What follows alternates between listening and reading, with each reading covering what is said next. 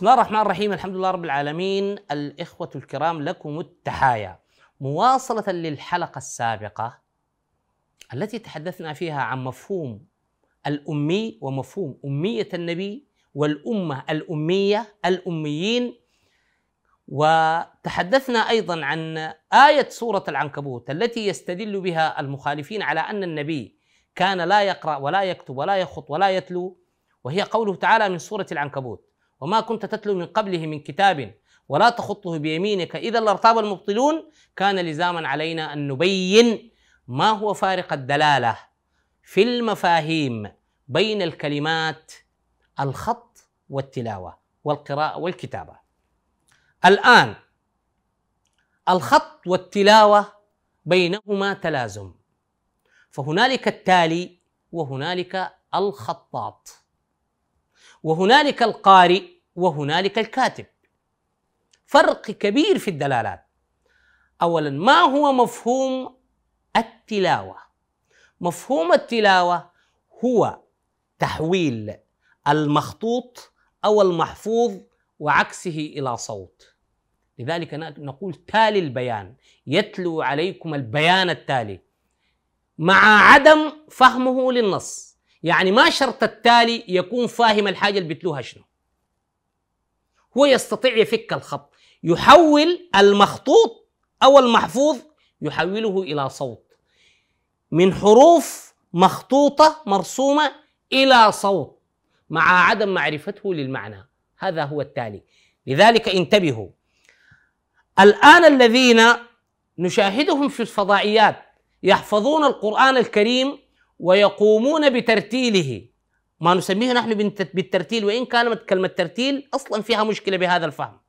نحن نسميهم القراء وهذه التسمية غير صحيحة. القارئ عبد الباسط عبد الصمد القارئ محمد محمود الطبلاوي القارئ الشيخ عبد الرحمن السديس القارئ العيون الكوشي.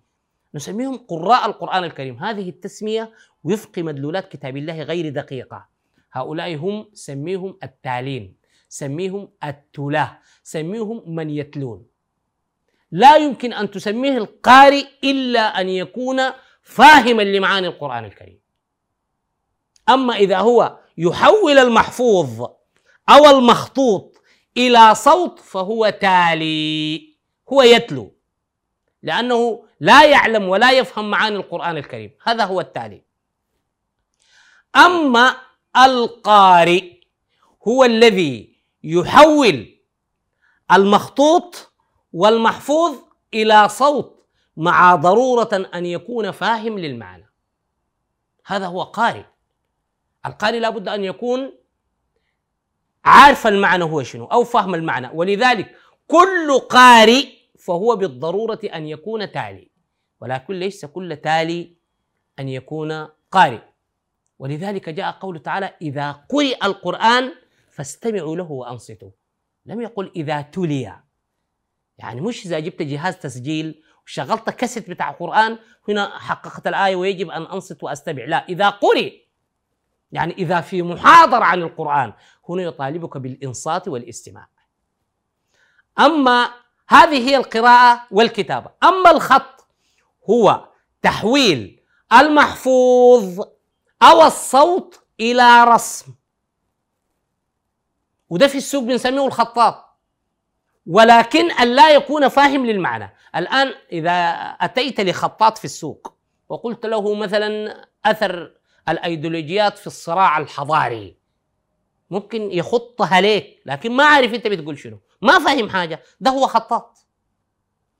هو بيحول الصوت إلى رسومات على الورق. هذا هو الخطاط لكن ما فهم المعنى شنو. أما الكاتب الكاتب ضرورة أن يحول الصوت والمحفوظ إلى رسم وخط ولكن لا بد أن يكون فاهم أو عارف لما كتب.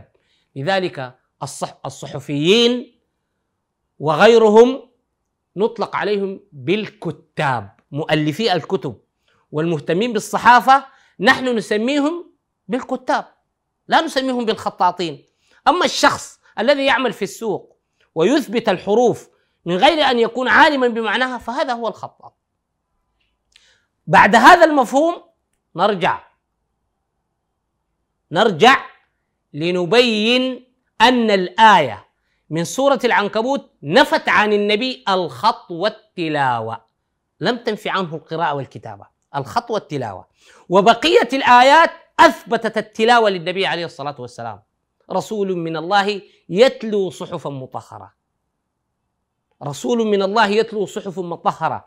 ربنا وابعث فيهم رسولا منهم يتلو عليهم آياتك ويعلمهم الكتاب والحكمة ويزكيهم إنك أنت العزيز الحكيم. كما أرسلنا فيكم رسولا منكم يتلو عليكم آياتنا ويزكيكم. آيات كثيرة أثبتت للرسول صلى الله عليه وسلم التلاوة.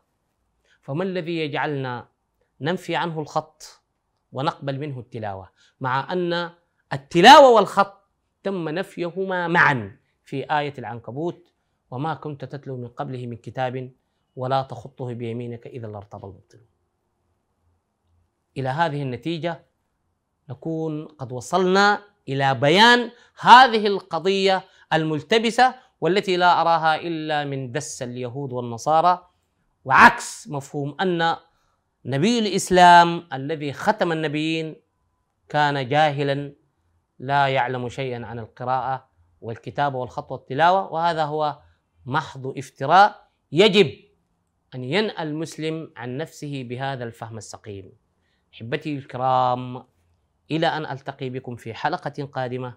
أترككم في حفظ الله ورعايته.